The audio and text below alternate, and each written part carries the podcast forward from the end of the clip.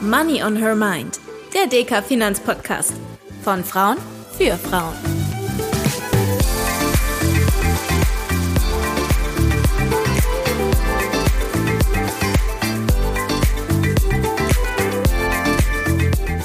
Hallo und herzlich willkommen zu einer neuen Folge Money on Her Mind.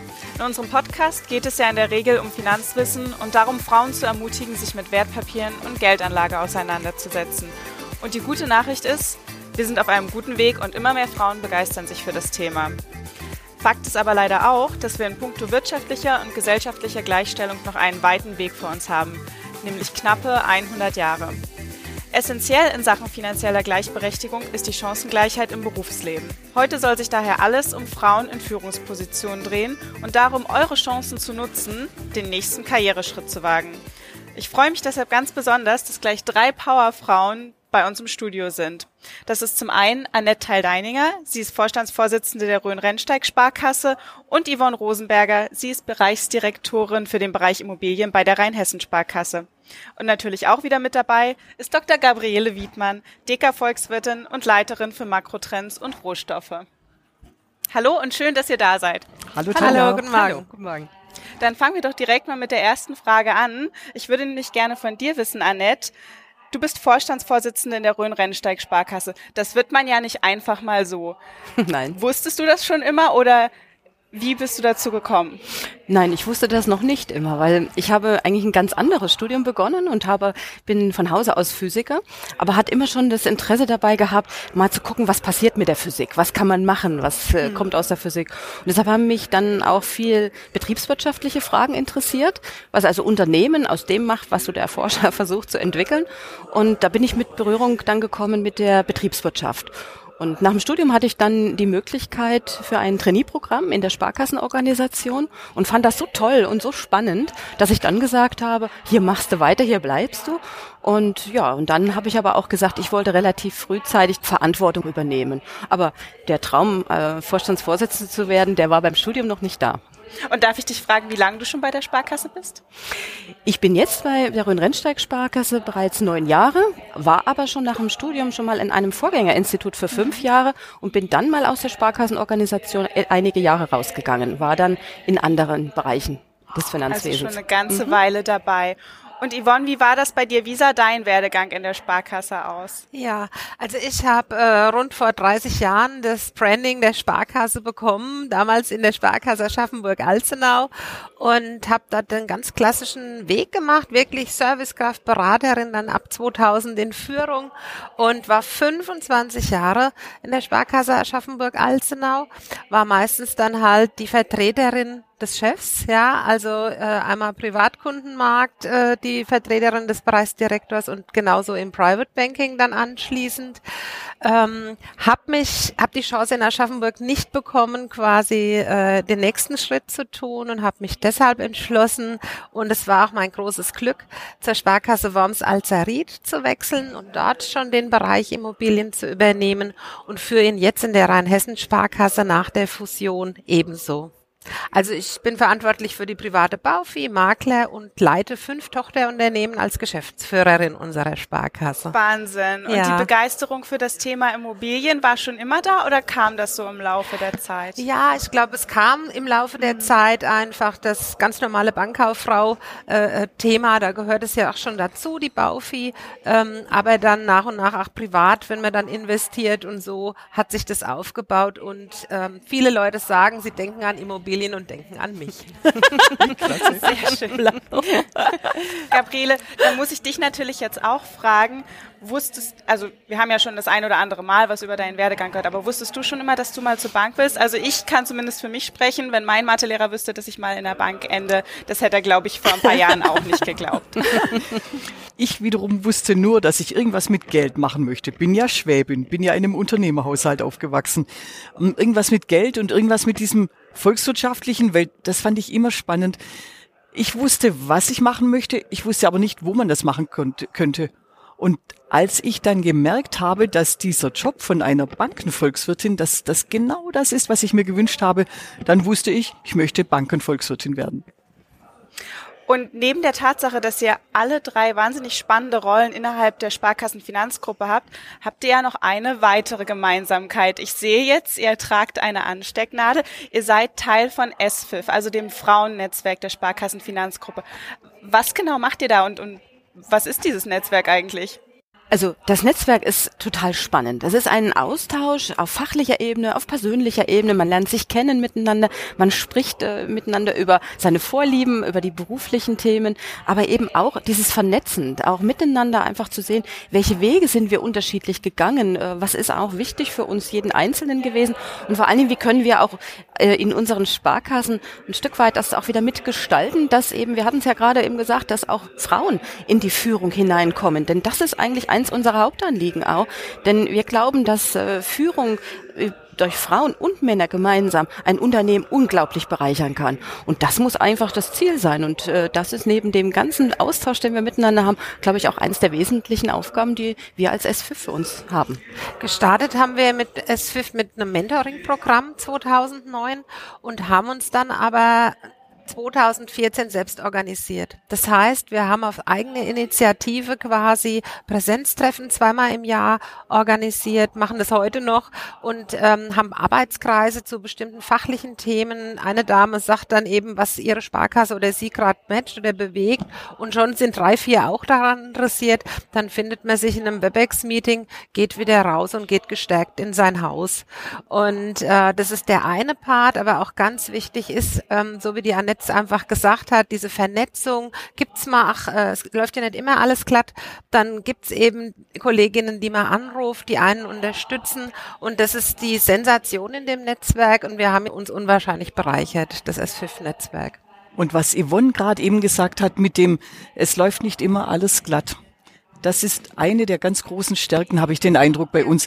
Wir haben jetzt gerade wieder so ein paar, wo es dann hakt, wo man auch sagt, da funktioniert jetzt was nicht und dass wir uns da gegenseitig anrufen können, zusammensetzen können und sagen, ich habe das Problem, was soll ich machen? Das nicht allein sein in dieser Krisensituation oder eben auch in der Situation, ich wage jetzt vielleicht den nächsten Schritt, ich bewerbe mich irgendwo auf den ersten Vorstandsposten, gib mir doch bitte Tipps was kann ich da so gut machen, dass es auf jeden Fall läuft. Und wir alle wissen ganz genau, was das für eine enorme Stärke ist, dieses Zusammenhelfen, dieses Wissen, da ist jemand, weil man ja oft in der Führungsposition auch ganz schön alleine ist. Und das sind wir jetzt nicht mehr. Was würdet ihr denn Frauen empfehlen, die vielleicht nicht so ein Netzwerk zur Verfügung haben, aber trotzdem auf der Suche sind nach so einer Art Unterstützung, auch von anderen Frauen? Also wir bieten vom S5-Netzwerk ähm, das S5 Rückenwind, Rückenwind mit S5 an. Das heißt, über unserem LinkedIn-Kanal ähm, S5 Frauen in Führung kann man uns finden und uns kontaktieren. Rückenwind mit S5 bedeutet einfach, dass die, die Damen, die sich interessieren, mit uns vernetzen können, bekommen Mentorinnen äh, zur Seite gestellt. Und natürlich ist es auch ganz klar so, wenn man weiblich ist, eine Führungsposition in erster oder zweiter Führungsebene in der Sparkassenorganisation hat, dann ist man auch herzlich willkommen in unserem S5-Netzwerk. Wir unterstützen gerne. Was ich einer Frau, einer jungen Frau raten würde, wenn sie sagt, ich will vorwärts kommen, ich habe aber das Gefühl, es läuft nicht, sucht euch selbst Menschen, wo ihr sagt, die können mir helfen. Das kann bei uns sein, wenn ihr niemand findet, aber das kann auch sein, schaut bei euch selbst. Erstens mal im eigenen Unternehmen. Gibt es da jemanden, wo ihr sagt, ihr vertraut, der könnte euch stützen, die könnte euch stützen? Oder schaut euch um, so in Nachbarsparkassen, Nachbarunternehmen, vielleicht sogar im Freundeskreis und sprecht an, ich glaube, Yvonne, das hast du sogar selbst schon gemacht, oder? Ja, genau, Gabi, das stimmt.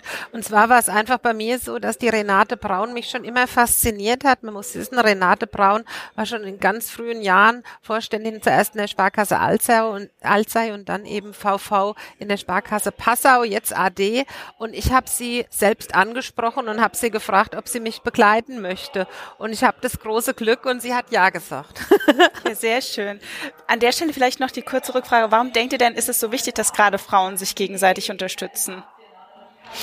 Ich glaube, es ist einfach auch eine andere Herangehensweise, wie man manche Dinge auch miteinander bespricht, die Offenheit auch untereinander. Ich finde es auch ein hohes Maß an Kollegialität auch, die ich deutlich mehr spüre, das muss ich auch sagen, gerade auch unter Frauen untereinander, gerade wenn es um Karriereplanung geht, auch offen darüber zu sprechen und zu sagen, welche Schritte sind denn die richtigen oder welchen Schritt kann ich jetzt gehen, was würdest du mir empfehlen?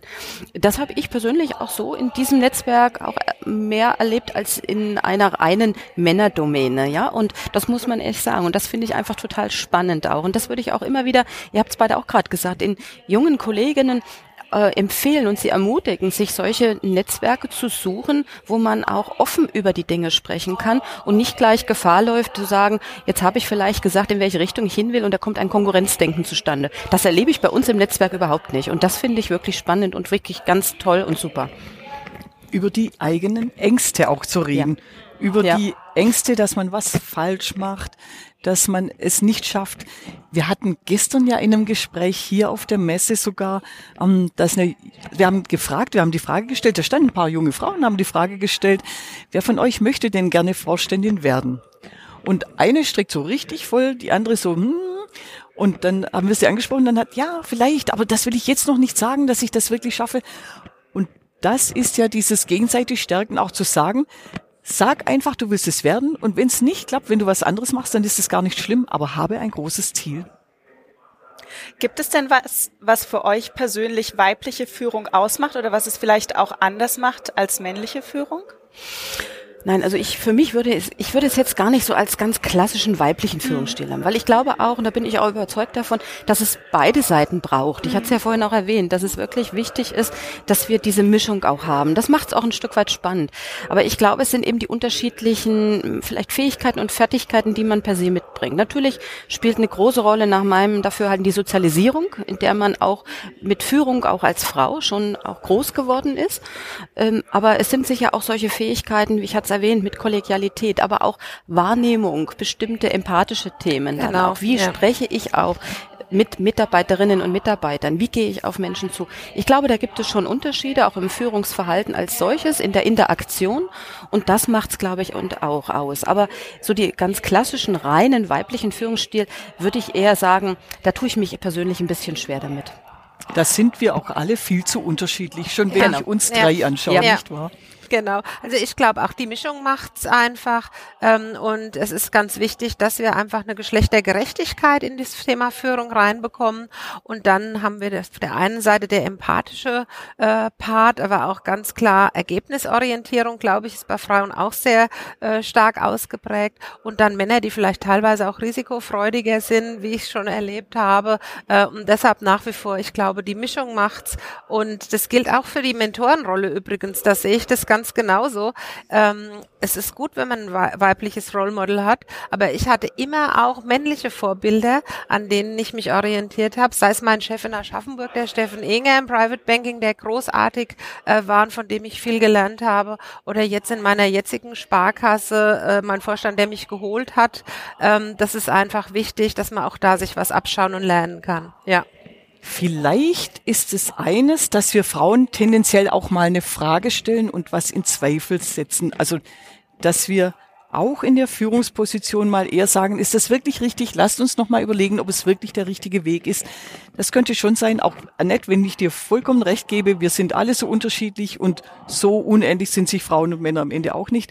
Aber vielleicht tendiert die Frau doch eher, weil wir auch eher mal an uns selbst zweifeln, dann auch an der Vorgehensweise, und manchmal ist es ja ganz heilsam, nochmal zu überlegen, ist das der richtige Weg, was wir da jetzt machen? Hm.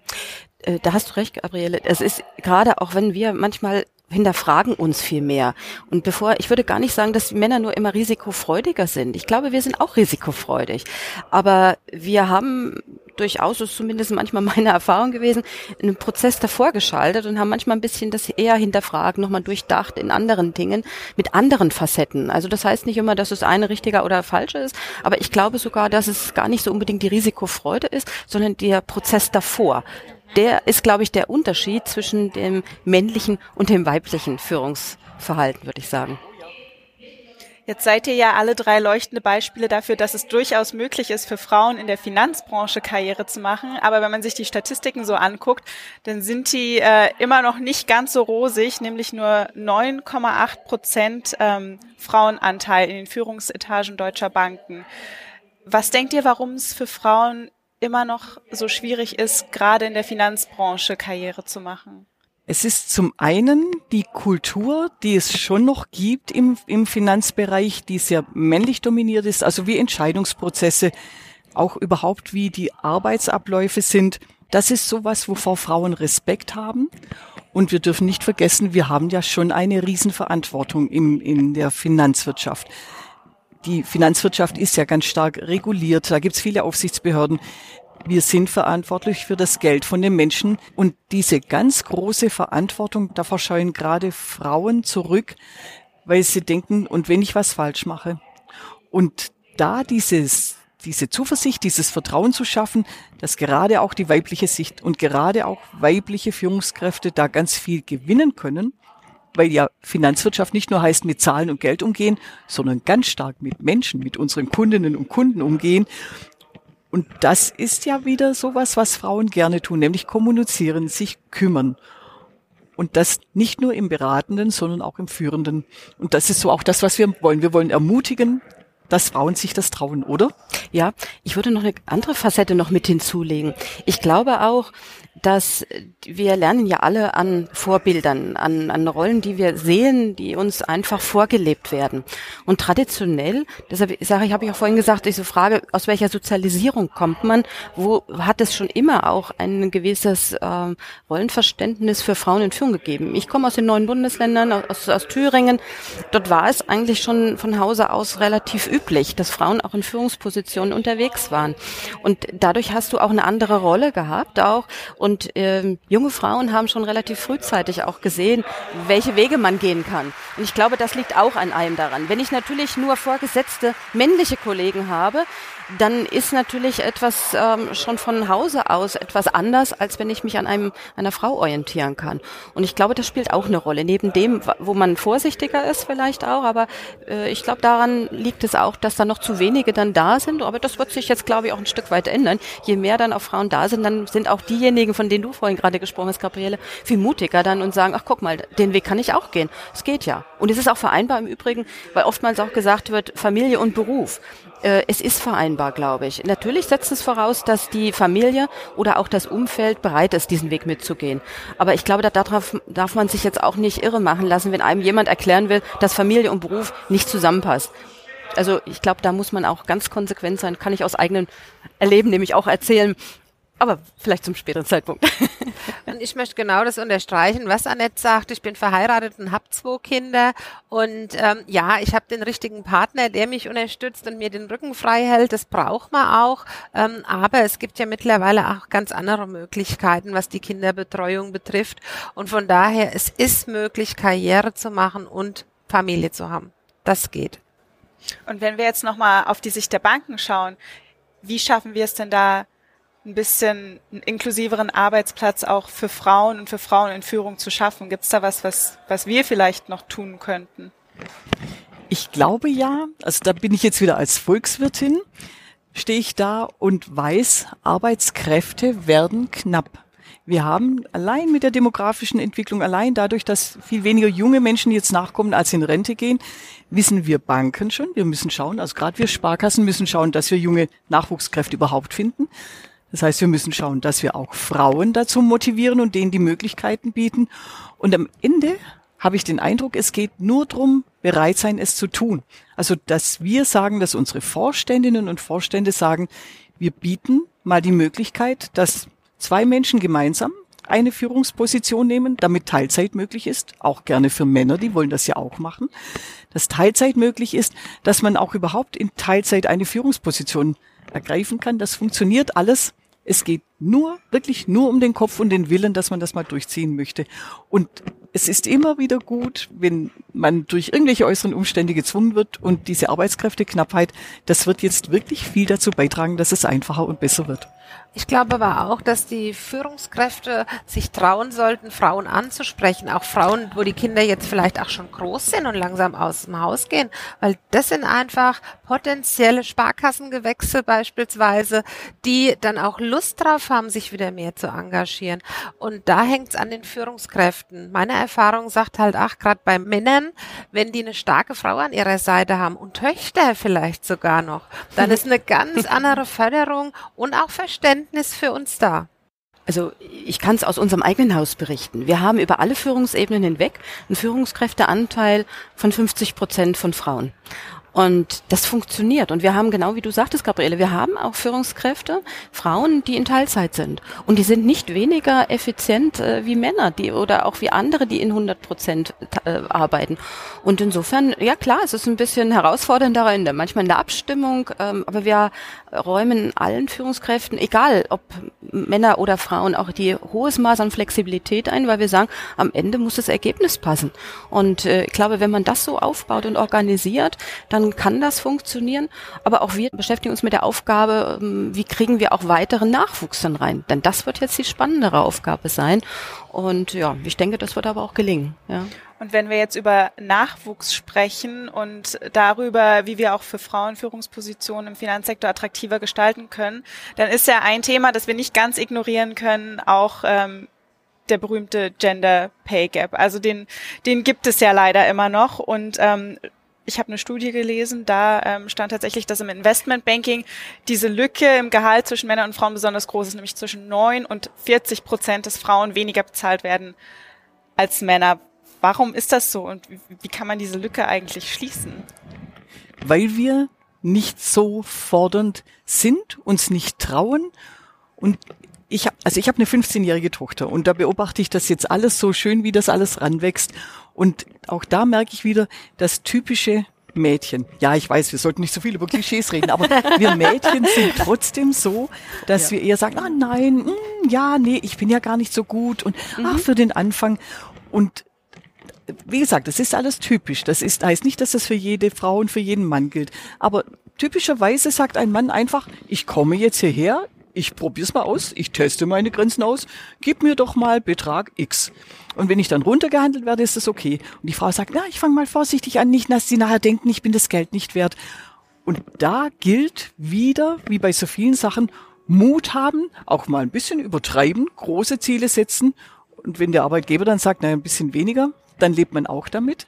Aber also welcher Chef, welche Chefin ist schon traurig, wenn, wenn jemand kommt und sagt, ich arbeite gerne mal für einen kleinen Betrag. Das sage ich als Chef ja nicht oder Chefin, ähm, komm, ich gebe dir doppelt so viel.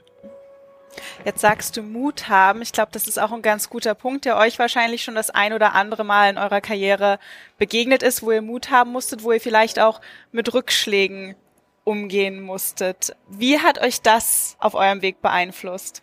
Ja, also Rückschläge, glaube ich, gehören dazu. Man kann einfach nur versuchen, daraus zu lernen. Wie habe ich es gemacht? Also was ist mir passiert, ganz konkret? Als meine Tochter geboren wurde, war ich in einem Haus, was zu der damaligen Zeit einfach gesagt hatte, ach, es wäre vielleicht besser, hm, Sie genießen Ihre Elternzeit etwas länger. So. Äh, wir brauchen dann doch Führungskräfte, die immer da sind. Das war ein O-Ton, den ich bekommen habe. Ähm, Im ersten Moment ist das wirklich hart. Das, wenn man das gesagt bekommt, das ist schon, das macht was mit einem. Was hat es aber mit mir gemacht? Es hat mir gesagt, dann wirklich gemacht und gesagt, so, ich zeige ich's. Ich kann das anders. Und habe einfach die Zeit genutzt mit meiner Tochter, wo sie klein war, wo ich dann gesagt habe, jetzt orientiere ich mich um und hatte dann aber eben diese Chance, an einen, heute würde ich eben auch sagen, Mentor zu kommen, den ich schon aus einer früheren Zeit kannte, aus einer früheren Tätigkeit, der zu mir dann gesagt hat, ach, wissen Sie was, ich würde gerne mit Ihnen einen anderen Weg gehen, ich glaube an Sie und ich gebe Ihnen eine Chance. Und so bin ich dann in meine erste Führungsrolle in einer Geschäftsführung gekommen das war damals die Bürgschaftsbank in Thüringen. Die, der damalige Geschäftsführer, der dann in den Ruhestand gegangen ist, der einfach gesagt hat, ich glaube, Sie können das.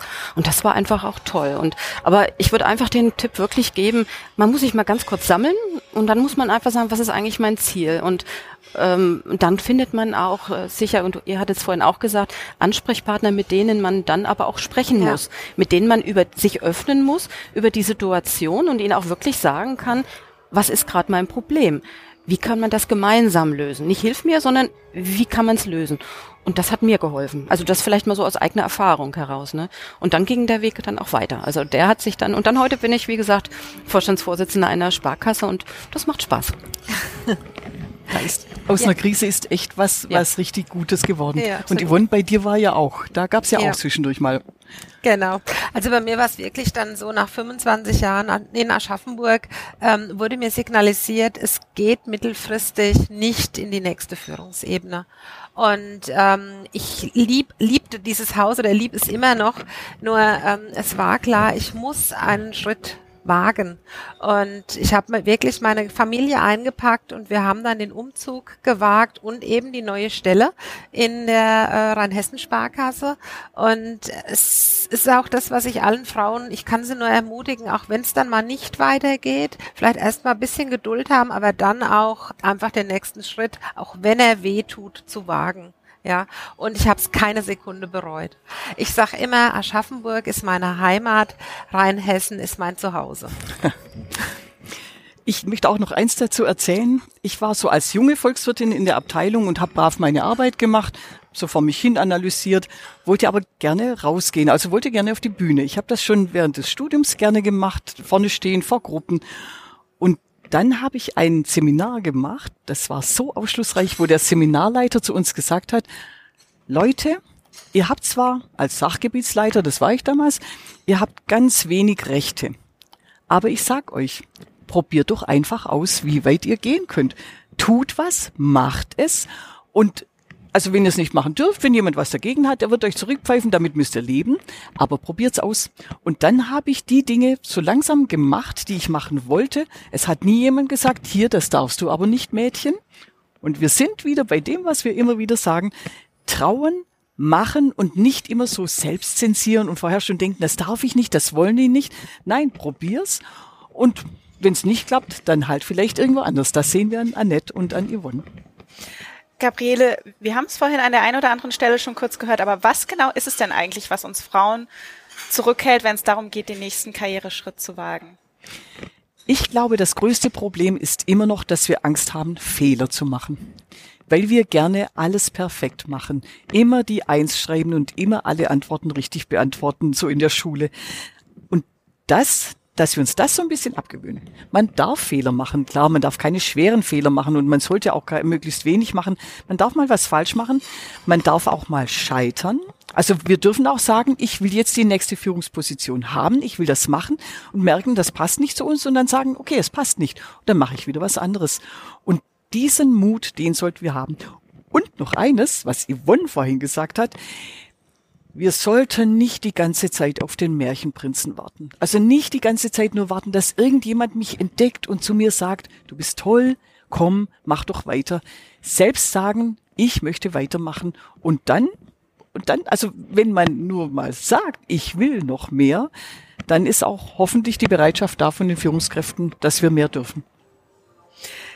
Ich würde gerne nochmal auf das Thema Role Models zu sprechen kommen.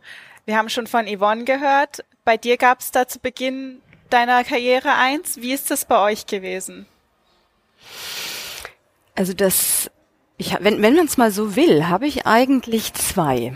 Eine im privaten Umfeld das ist ganz einfach, auch wenn ich das jetzt nicht im beruflichen, aber das ist meine Mutter gewesen, die cool. einfach wirklich mir genau das vorgelebt hat und die im ihrem Bereich äh, Verantwortung war. Die war im Gesundheitswesen tätig, hat eine Station geleitet in, im Krankenhaus und das war, fand ich einfach faszinierend, mit welcher Art sie damit umging. Und dann, wie gesagt, nach dem Studium, ich hatte es vorhin erwähnt, ich hatte ja, wie gesagt, Physik studiert und bin ich an eine damalige Vorstandsvorsitzende der Sparkasse Suhl geraten, die dann zu mir sagte, als ich, wie gesagt, über dieses Trainee-Programm nachgedacht hatte, die dann zu mir gesagt hatte, wissen Sie Mädchen, Sie sind eigentlich überqualifiziert. Aber ich finde das so toll mit Ihnen, so spannend, weil ich glaube, Sie denken auch ein Stück anders. Ich probiere es mit Ihnen. Und das war wirklich so, hat, das war, das Gespräch hat so stattgefunden und die hat mich so begeistert und es hat auch wirklich so funktioniert. Und alles, was sie auch mir damals gesagt hat, wie sie auch eine Entwicklung mit mir vorhat, also was sie für Möglichkeiten mir einräumt, was ich mir anschauen kann. Also wirklich von der Pike auf, von einer Geschäftsstelle an, über eine Revision, über die Marktfolge. Also ich musste auch bei ihr alles durchlaufen und sie hat im Hintergrund immer wieder geschaut, wie funktioniert das, wie geht das und äh, hat dann auch immer mal eingegriffen, wenn man mal so ein bisschen über den äh, Rand hinaus wollte.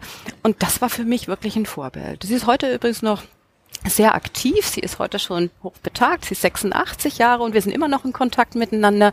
Also das ist so ein bisschen mein, ja, Model, mein Vorbild gewesen, ja. Ich kann nur das Gleiche sagen wie Annette, nämlich ähm, ich, ich wüsste nicht, dass jetzt irgendwie viele Frauen in meinem Bewusstsein gewesen wären, die, die mir gezeigt hätten, Frauen können Führungskraft sein. Ich bin auf einem kleinen, in kleinen Dorf auf dem Land groß geworden.